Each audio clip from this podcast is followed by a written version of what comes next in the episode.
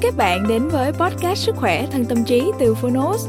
Đây là nơi chúng tôi giới thiệu phương pháp, quá trình chăm sóc sức khỏe thể chất, tinh thần từ các chuyên gia, bác sĩ, các bậc cao nhân và cả những người đã thành công từ trải nghiệm thực tế.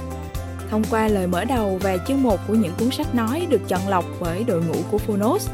Với podcast này, Phonos hy vọng người nghe sẽ tìm được cho mình những cuốn sách phù hợp, tìm được những kiến thức hữu ích, hướng tới lối sống lành mạnh, tích cực, từ đó có một cuộc sống khỏe mạnh, bình an và ý nghĩa. Sức khỏe thân tâm trí được phát sóng đều đặn vào thứ hai hàng tuần. Mời các bạn cùng đón nghe nhé. Và nếu yêu thích podcast này, đừng quên tải ứng dụng Phonos để nghe trọn vẹn cuốn sách cũng như khám phá hàng trăm tựa sách nói khác cùng các nội dung thiền, truyện ngủ, nhạc thư giãn, vân vân. Giờ thì mời bạn lắng nghe chương một của cuốn sách ngày hôm nay nhé.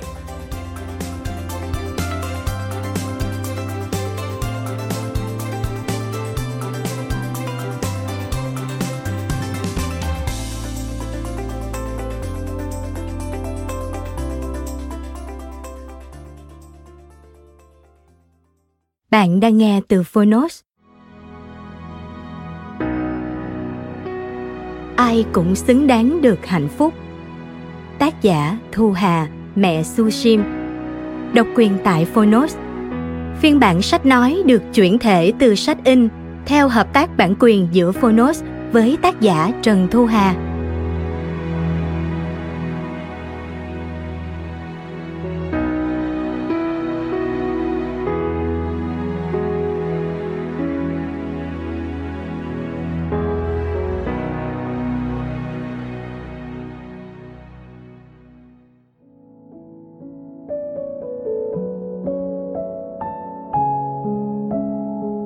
Chào bạn, tôi là Thu Hà, tác giả cuốn sách Ai cũng xứng đáng được hạnh phúc.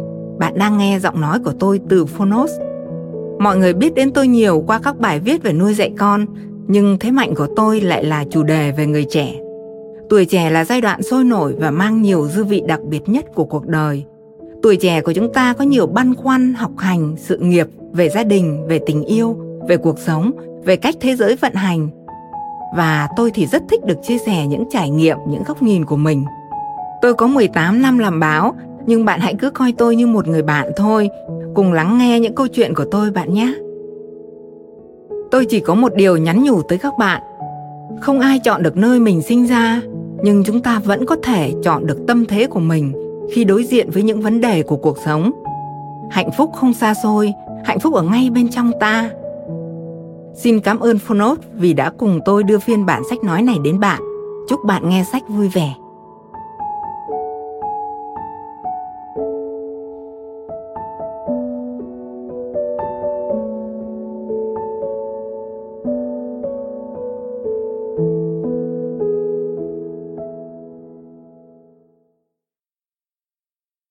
hạnh phúc là khi mình hiểu và thương mình nhiều hơn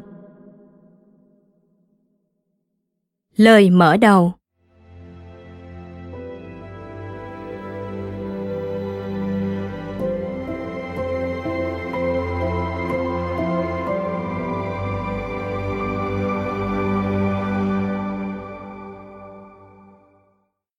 Nếu em hỏi cuốn sách này tôi viết trong bao lâu, thì có thể trả lời bằng con số rằng bài đầu tiên và bài mới nhất cách nhau 12 năm.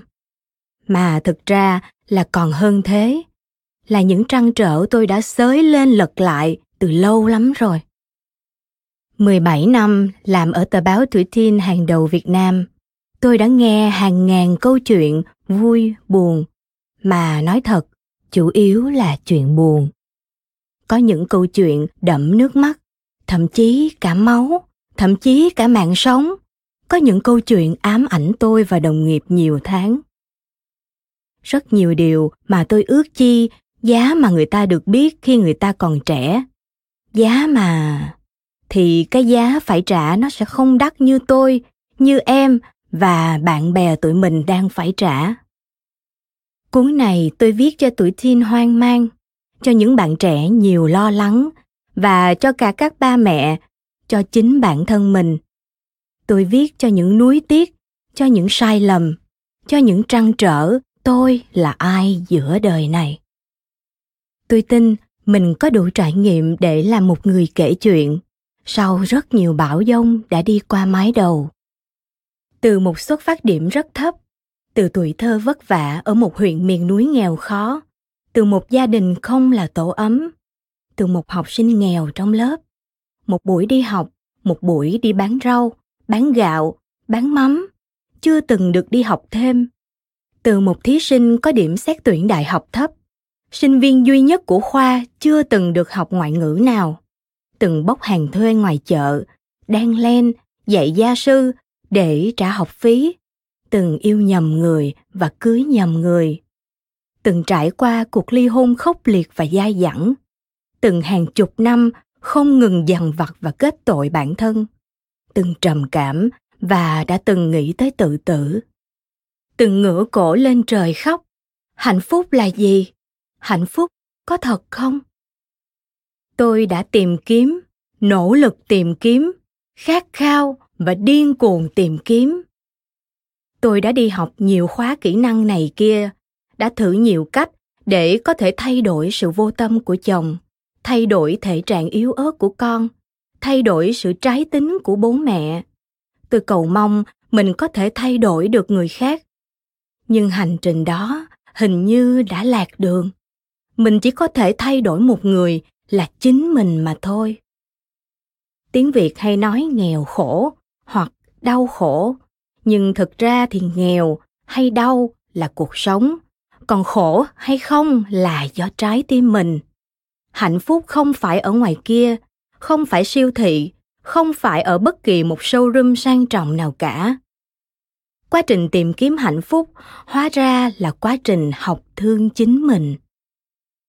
Tôi đã đọc được câu chuyện về một nữ y tá người úc tên bronnie ware có nhiều năm chuyên chăm sóc người bệnh ở những tuần cuối của cuộc đời họ.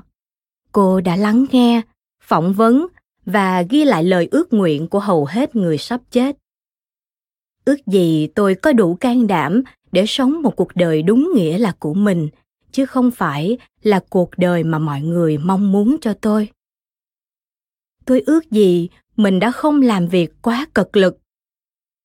Tôi ước gì đủ can đảm để bày tỏ cảm xúc của mình. Ước gì tôi vẫn giữ được liên lạc với bạn bè của mình. Ước gì tôi đã để bản thân mình được sống hạnh phúc hơn. Ừ tôi ước gì em và tôi cũng không phải nói ước gì. Thu hà.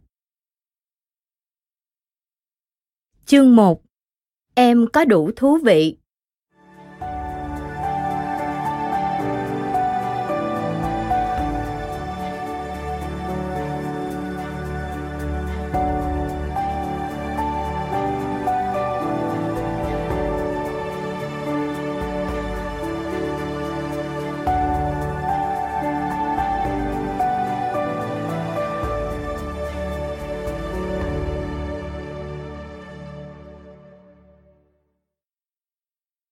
Bảo vệ mình hiệu quả nhất là làm người tử tế.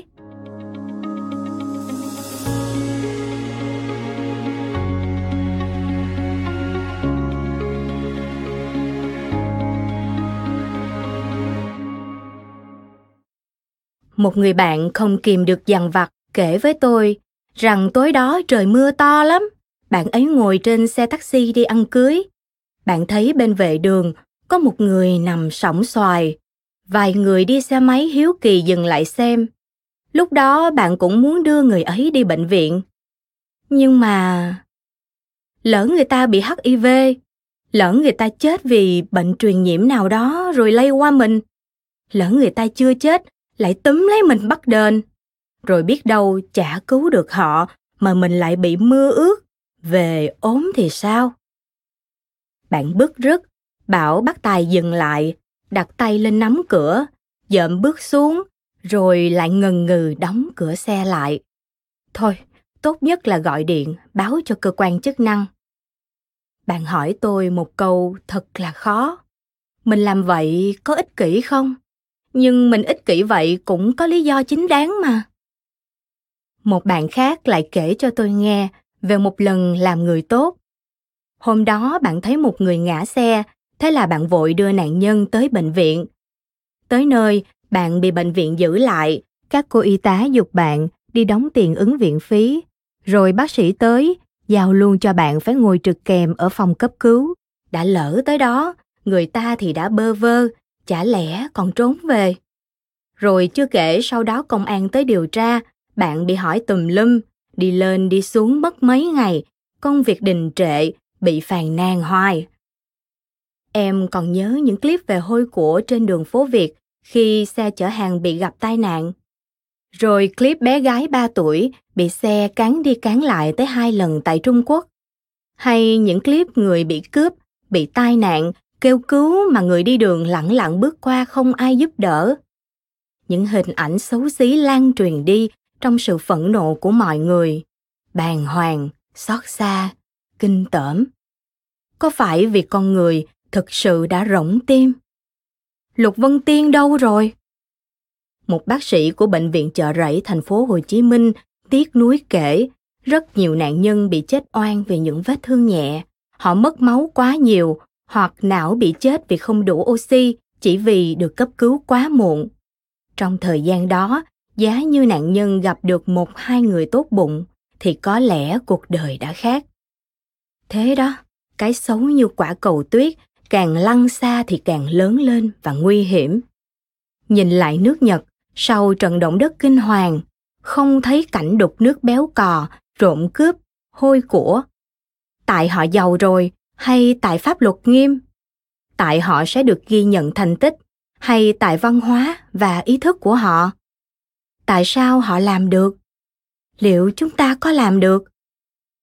Bạn Phương Trinh đang học ở Mỹ kể với tôi cuối năm trường bạn trao giải thưởng cho những học sinh xuất sắc, song song với giải thưởng cho người đứng đầu trường về các môn học toán, lý, văn, ngoại ngữ, còn có cả giải Friendless Friend, vinh danh học sinh thân thiện và một bạn thường xuyên giúp đỡ bạn mới đã vinh dự được hiệu trưởng trao giải này.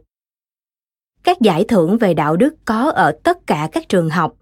Trường thì gọi là giải Community Service, trường thì có Golden Heart. Những giải thưởng này rất vẻ vang, cơ hội xét tuyển vào các trường đại học rất cao, thậm chí với những trường đại học thiên về xã hội thì các giáo sư trong ban tuyển sinh còn đánh giá nó cao hơn những giải nhất toán văn. Ở chương trình Ontario của Canada, để có bằng tú tài, ngoài điểm các môn toán văn phải đạt yêu cầu, thì các em còn bắt buộc phải đạt tối thiểu 40 giờ hoạt động vì cộng đồng, có giấy chứng nhận. Trong các hồ sơ du học cũng thế, nếu chỉ có chứng minh tài chính cao, có điểm cao thì chưa đủ. Em còn phải có những chứng nhận rằng em đã sống nhiệt thành, tử tế, không quay lưng với các vấn đề xã hội thì mới được duyệt đó ạ. À. Còn ở Việt Nam, thật tiếc, trong những hồ sơ dự tuyển vào đại học hay hồ sơ xin việc, chúng ta chưa có phần nào dành cho những hoạt động tình nguyện vì cộng đồng của thí sinh. Những giải thưởng bình xét trong trường cũng chưa bao giờ có giải dành cho những hành động dũng cảm, những trái tim vàng. Tôi nghĩ bản chất của con người vẫn là hướng thiện, lương tâm không biến mất, lòng thương và sự chia sẻ cũng không biến mất. Trong thời gian thạch sanh thì ít, mà lý thông thì nhiều, không phải chúng ta vô cảm, chỉ là chúng ta bị sự lo lắng, thiếu an toàn đè ác. Tôi cũng vậy, đã nhiều lần tôi từng cho tiền một người ăn xin gãy chân, rồi ngỡ ngàng phát hiện ra là họ đóng kịch. Tôi cũng đã quyên tiền cho nhà sư, nhưng rồi sau đó đọc báo mới phát hiện là sư giả. Và gần đây nhất, tôi đã từng giúp một người ngã lăn ra đường, nhưng rồi té ngửa vì gặp chí phèo ăn vạ kiếm tiền. Tại sao ta không thể vô tư làm người tốt? Tại sao không thể cứ vô tư có một tấm lòng để gió cuốn đi? Thực ra, chỉ vì trái tim cảm thấy thiếu an toàn nên ta sợ phiền toái khi giúp đỡ người khác. Ta sợ bị lừa. Ta sợ mình không đủ kỹ năng. Ta sợ nếu không hôi vài thứ ta sẽ không có được nó. Nó sẽ mất vào tay người khác. Em à chúng ta thực sự phải học những kỹ năng để có thể làm một lục vân tiên mới. Ví dụ học kỹ năng sơ cấp cứu, bởi nếu không biết cách sơ cứu mà cứ xông ra, bế một người bị thương, có thể em sẽ làm nạn nhân gãy cổ, ngưng thở luôn ấy. Em cần có những kỹ năng xử lý tình huống nữa. Ví dụ không phải lúc nào nhìn thấy bạn mình bị đầu gấu bắt nạt, thấy trộm cướp là em làm hiệp sĩ xông ra đánh lại công việc đó phải dành cho những chiến sĩ cảnh sát được đào tạo huấn luyện được học võ thuật học tâm lý được trang bị vũ khí được quyền được nổ súng được luật pháp bảo vệ. Dù thế nào cũng đừng tặc lưỡi. Thôi có ai biết mình đâu. Đừng em à. Ít ra phải biết gọi cấp cứu 115, cảnh sát cơ động 113. Trong thời đại công nghệ thông tin, máy ảnh và máy quay phim luôn sẵn sàng, mạng xã hội khắp nơi, mỗi việc làm của em có thể bị cả thế giới biết đến. Em sẽ được vinh danh hoặc bị chửi rủa, thậm chí bị truy tố. Thế nên, bên cạnh việc tác động tới Bộ Giáo dục Đào tạo sớm xây dựng nền giáo dục đề cao những giải thưởng Friendless Friend, Community Service hay Golden Heart, tôi chỉ ước em và tôi, những trái tim trẻ trung, hãy liều lĩnh một chút, đủ để dám hành động tốt. Liều lĩnh và dũng cảm như cậu bé Trevor trong bộ phim Đáp đền tiếp nối Pay It Forward khi thầy giáo ra đề bài một ý tưởng làm thay đổi thế giới. Cậu đã đưa ra một dự án nghe thật hoang tưởng. Dự án của Trevor là khi ai đó giúp đỡ bạn, xin đừng trả ơn mà hãy làm ơn cho ba người khác và ba người sẽ giúp chín người, 9 người giúp 27 người. Cứ thế mà tiếp nối và mọi người sẽ mang lại điều tốt cho nhau. Thế giới sẽ thay đổi. Tôi hiểu em đã bị ép học quá nhiều thứ giáo điều nên hay bị dị ứng khi nghe ai rao giảng đạo đức. Nhưng trong bài này, cho tôi xin một phút để nhắc tới luật nhân quả ở dạng sơ đẳng nhất. Nếu một ngày nào đó em hoặc người thân bị tai nạn rồi chỉ biết bất lực nhìn mọi người xông vào hôi của, bị ức hiếp mà bạn bè xung quanh làm lơ, bị đụng xe mà không ai đưa bạn vào bệnh viện, thì sao?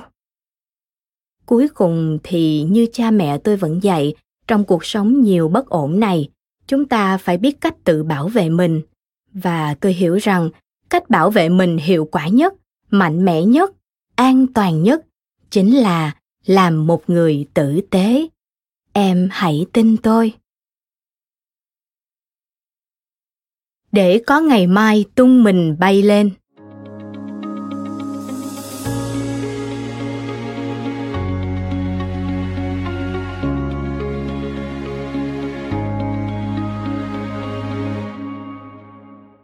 Hôm rồi trong một buổi học về kỹ năng lãnh đạo bản thân, khi giảng viên yêu cầu viết về các điểm yếu của mình, tôi thấy có bạn ghi lười biếng, có bạn ghi hay quên, rồi thiếu tự tin. Và bạn ngồi ngay cạnh tôi ghi điểm yếu sợ cha mẹ. Điểm yếu sợ cha mẹ. Em có thế không? Em có bao giờ phải chịu sự bảo bọc quá mức từ cha mẹ? Cha mẹ có muốn em như những chú nhộng nằm hoài trong kén cho dễ thương, hoặc cha mẹ cứ nhăm nhăm cây kéo, muốn giúp em xé vỏ gấp. Ở một số nước, lễ trưởng thành là một dịp đặc biệt và nghi lễ trưởng thành là một khoảnh khắc vô cùng quan trọng trong đời người. Ở Nhật Bản, ngày trưởng thành, ngày 9 tháng 1 hàng năm còn được xem như quốc lễ. Các bạn teen bước qua tuổi 20 sẽ được nghỉ học, sắm sửa kimono đủ màu để cùng chung vui các bạn trẻ Việt thiệt thòi hơn hẳn, bị người lớn lãng quên quyền được lớn lên, rồi lại trách thế hệ trẻ là thế hệ gối ôm, thế hệ gấu bông, vụng về thiếu trách nhiệm, ích kỷ vô cảm. Em nhớ lại xem, ở nhà từ mua sắm quần áo, chọn trường, rồi thi môn gì, thậm chí chọn nghề gì, yêu ai, cưới ai, thường là cha mẹ quyết định thay, có khi còn không hỏi ý kiến em những công việc lặt vặt trong nhà, từ nấu ăn tới sửa ống nước, mẹ và người giúp việc bao sân. Quyền trưởng thành càng nhỏ hơn ở trường khi thầy cô giao bài ấn đầy tay. Em chỉ được phân tích những tác phẩm mà sách giáo khoa chọn. Em chỉ có quyền học thuộc lòng, trả bài, làm bài tập và chép phạt. rất ít khi được hỏi ý kiến và nói lên ý kiến của mình trong bài giảng và các việc khác tôi đã gặp một cậu em vài năm nay mê game online thường trộm tiền của mẹ và cũng đã bỏ học vài lần. Cuối năm thứ tư đại học mẹ cậu bị ung thư. Bố vội đưa mẹ sang singapore điều trị. Sáu tháng sau bố lên trường thăm mới biết là cậu đã bỏ học 8 tháng rồi. Suốt 8 tháng đó, mẹ thập tử nhất sinh, bố nghỉ việc, họ hàng lo quyên góp tiền cho mẹ, nhưng cậu vẫn đều đặn xin học phí, tiền sinh hoạt, tiền học tiếng Anh để ra tiệm game luyện công.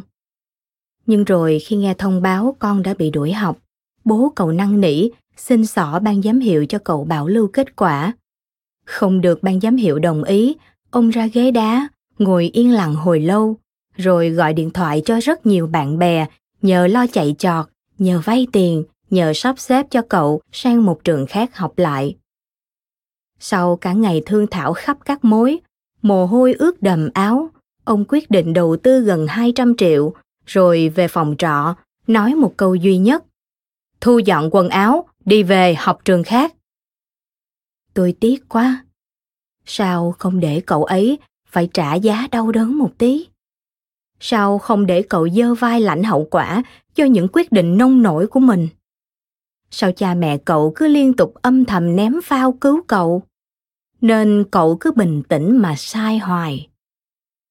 Tôi biết ở Hà Nội và Sài Gòn, phần lớn học sinh trung học cơ sở và trung học phổ thông không tự đi xe đi học. Nhìn cảnh những cậu bạn lớn đùng, cao trên một mét bảy nặng ngót nghét 70 kg, ngồi ngất nghẽo và nhẫn nhịn sau lưng bà mẹ nhỏ nhắn, đang bậm môi lái xe, cứ thấy xốn xốn thế nào đó. Thậm chí tôi còn nghe một bác nói giọng đầy âu yếm, tự hào về hai anh con trai học phổ thông trung học của mình thế này. Đến nước uống, nếu cô không rót ra ly, đưa tới tận tay rồi đứng bên cạnh dục, chắc tụi nó cả ngày chịu khát. Là sao? Tôi nghe kể chuyện con một bác ở Canada, chị cũng đã từng đi bụi, bỏ học, đánh nhau. Cha mẹ chị đã từng bị nhân viên an sinh xã hội đến tận nhà, xem xét coi có đủ khả năng nuôi con không. Nhưng đến khi đủ 18 tuổi thì chị lại ngoan tuyệt đối, không có bất cứ một hành động ngỗ ngược nào. Chị bảo, thật ra khi đã lớn là tao đã chịu hoàn toàn trách nhiệm những gì mình làm, nếu quậy phá nữa thì an sinh xã hội sẽ không kiếm ba má nữa, mà thay vào đó là tìm tao. Khi mình phải chịu trách nhiệm về chính mình thì buộc phải lớn lên thôi. Lớn lên, trưởng thành chỉ là những từ hai âm tiết, nhưng là cả quá trình dài. Mọi tế bào trong cơ thể em, mọi cư xử của cha mẹ, thầy cô, mọi tác động của xã hội trong suốt hàng chục năm đều góp phần vào sự trưởng thành của em chị Ngô Thị Phú Bình đã từng viết tại sao cứ phải leo Everest, tại sao không dùng máy bay và bay thẳng lên ngọn núi cao gần 9 km đó? Câu trả lời rất đơn giản, chỉ là vì không thể. Con người không thể lên cao quá nhanh. Chúng ta sẽ chết vì cơ thể không kịp làm quen với không khí loãng. Thiếu oxy trong máu sẽ gây ra một kiểu chết đuối trên cạn, một cú choáng ngất và có thể làm bạn gục ngã vĩnh viễn các nhà leo núi phải leo từ từ, lên cao, ngủ thấp, tức là ban ngày trèo lên cao, nhưng ban đêm ngủ thì sẽ xuống ngủ ở khu vực thấp hơn để dành thời gian cho cơ thể làm quen với điều kiện ngày càng khắc nghiệt. Tôi cũng biết em đang rất khó khăn khi phải lớn lên trong thời này, một thời kỳ lịch sử đặc biệt. Nước ta vừa trải qua chiến tranh và đói khổ, nhiều thương vong mất mát, những vết thương tâm lý thời tuổi thơ trong cha mẹ còn chưa lành sẹo. Cha mẹ nuôi em và chăm sóc em với cảm giác đang bù đắp cho những đói khổ, sợ hãi, vất vả của đứa trẻ bên trong chính cha mẹ. Thế nên, nhiều cha mẹ quá bao bọc, chăm sóc con cái như chăm cái cây cảnh trên sân thượng. Lúc bận rộn thì để héo khô cong queo. Lúc rảnh thì bù đắp vội vã, tưới ào ạt nước nhiều phụ huynh bận rộn tới mức chẳng ăn tối được cùng con, quay mòng mòng kiếm tiền, hy vọng sau này có thể để dành cho con chút vốn. Có cha mẹ thì làm quần quật, lao lực, không cho con sờ tay vào việc gì, bắt học và chỉ học. Rồi khi cha mẹ lăn đùng ra ốm thì trách con vô cảm, ích kỷ. Em sinh ra đời, đầu tiên phải bị cắt dây rốn, phải có những lần tập té ngã, phải tập chịu trách nhiệm, phải để thực tế cuộc sống tiêm vaccine cho em, thì ngày mai em mới có thể tung mình bay lên. Em phải giành lấy quyền được trưởng thành cho mình, em à. Em có đủ thú vị.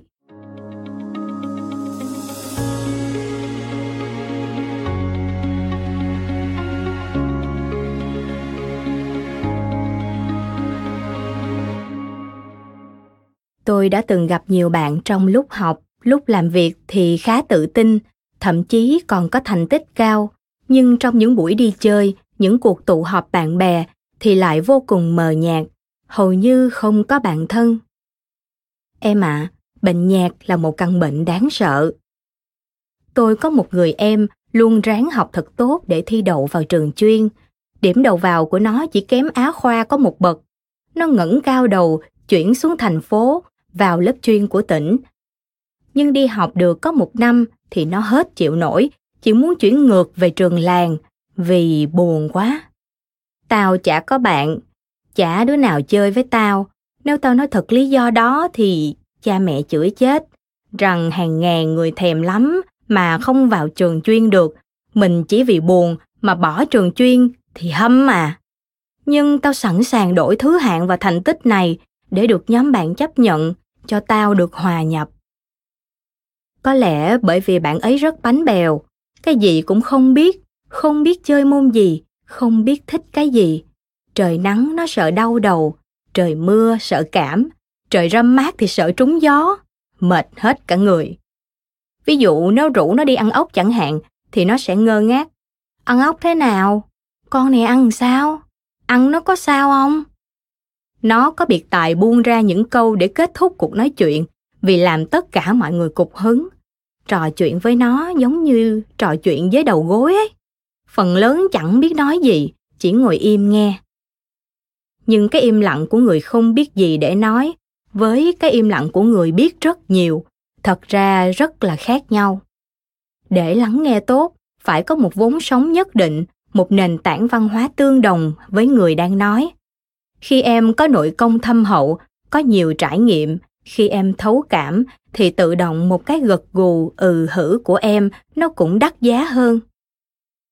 Em à, nếu em 20 tuổi mà chưa từng bao giờ bị đi lạc, chưa bị cảnh sát thổi, cũng chưa từng đứt tay, sức chân vì một sự cố nào, chưa từng dám một lần nói khác đám đông, kính thưa là nhiều phần trăm rằng em đang rất nhạt đấy ạ. À. Có em thường hậm hực vì điểm văn rất cao mà viết trên Facebook lại luôn ít like. Bởi vì không có nghĩa viết văn giỏi thì viết blog, Facebook cũng hay. Khi làm văn, chỉ cần nói đúng và đủ ý như dàn bài của cô giáo là điểm cao. Còn blog, Facebook thì càng riêng, càng khác biệt, độc đáo, càng chệch lối mòn, càng hấp dẫn. Nếu em chưa có sai lầm nào, chưa có sự cố nào phải trả giá để người ta nghe mà thấy thấm thía nếu em cũng không ham đọc sách để có hiểu biết phong phú nếu em nghèo nàn kinh nghiệm sống nếu em thiếu trải nghiệm để có những cảm xúc chân thực nếu em chưa từng bùng nổ, chưa từng viết khác ba rem, chưa từng một lần bị đau đớn để có lòng trắc ẩn, tóm lại, nếu em bị nhạt, thì lấy gì để truyền cảm hứng cho người khác? Tại sao ai cũng thích đọc những cuốn truyện phiêu lưu, mạo hiểm, đầy bất trắc bất ngờ? Tại sao ai cũng thích những bài viết trải nghiệm chân thành, những bài học máu thịt, những sai lầm cay đắng, những góc khuất kỳ thú? Em nhìn coi những cuốn sách được bán rất chạy thường lại là những cuốn tự truyện chân thật nhiều thăng trầm của Hillary Clinton, Steve Jobs. Em có nhớ bài nói chuyện của cô Monica Lewinsky với hàng triệu lượt chia sẻ? Bởi vì những sai lầm, những trả giá, những đau khổ cô ấy đã phải chịu đựng nó chạm tới tận trái tim của mỗi người đọc nó an ủi và bênh vực cho hàng triệu bạn trẻ đã đang bị bêu rếu và bắt nạt khác trên khắp thế giới vì sao em không thú vị có phải vì tất cả những năm tuổi thơ em quá ngoan, em chỉ biết đi học và học thực thuộc những điều trong sách giáo khoa? Vì em chưa đi đâu, em chả có chuyện gì để kể cho mọi người nghe về những vùng đất, những con người nơi em đã đi qua. Những cuộc nói chuyện chỉ xoay quanh than vãn vài chuyện vụn vặt. Vì em chỉ chuyên đi theo phía sau, chưa từng dám thử dẫn đầu một lần nào. Vì em chưa sống trọn vẹn, em chưa từng thử làm một việc gì đó thật khác lạ, chưa từng dám bung nở. Vì em chưa từng một lần dũng cảm dám bước ra ngoài vùng an toàn của bản thân. Bệnh nhạc này còn nguy hiểm khi em đi làm, khi em tới một đất nước mới. Em có thể giỏi chuyên môn, giỏi ngoại ngữ, có thể được người phỏng vấn cho lọt qua vòng tuyển dụng. Nhưng nếu em nhạc, em sẽ khó hòa nhập, khó có thể có những người bạn thân thiết trong công ty. Những người dám mạo hiểm cũng là những người dễ gặt hái được thành công. Ông bà đã nói, có chí làm quan, có gan làm giàu mà. Không ai trong chúng ta là tầm thường cả. Em à, tại sao phải nằm hoài trong câu lạc bộ những người nhạc? Có câu chuyện người Nhật tìm cách để giữ cho cá biển tươi trên những chuyến tàu đánh bắt xa bờ. Người Nhật kỹ tính và sành ăn. Đầu tiên họ lắp buồng đông lạnh trên tàu để bảo quản cá, nhưng như thế thì cá không tươi. Sau đó ngư dân lắp đặt bể nước để chứa cá. Những con cá trong bể sau chuyến đi dài trở nên mệt mỏi, uể oải và không còn ngon nữa. Sau nhiều suy nghĩ, họ đã thay đổi và vấn đề đã được giải quyết triệt để. Ngư dân đã để một con cá mập nhỏ vào trong bể. Bị đặt trong thử thách, các con cá luôn phải cảnh giác và bơi liên tục, nên lúc nào cũng tinh nhanh, chắc khỏe. Hãy bơi cùng một chú cá mập để tránh bị nhạt thịt, nghĩa đen và nghĩa bóng em à. Cảm ơn bạn đã lắng nghe podcast Sức khỏe thân tâm trí. Podcast này được sản xuất bởi Phonos, ứng dụng sách nói có bản quyền và âm thanh số dành cho người Việt. Hẹn gặp lại ở những tập tiếp theo.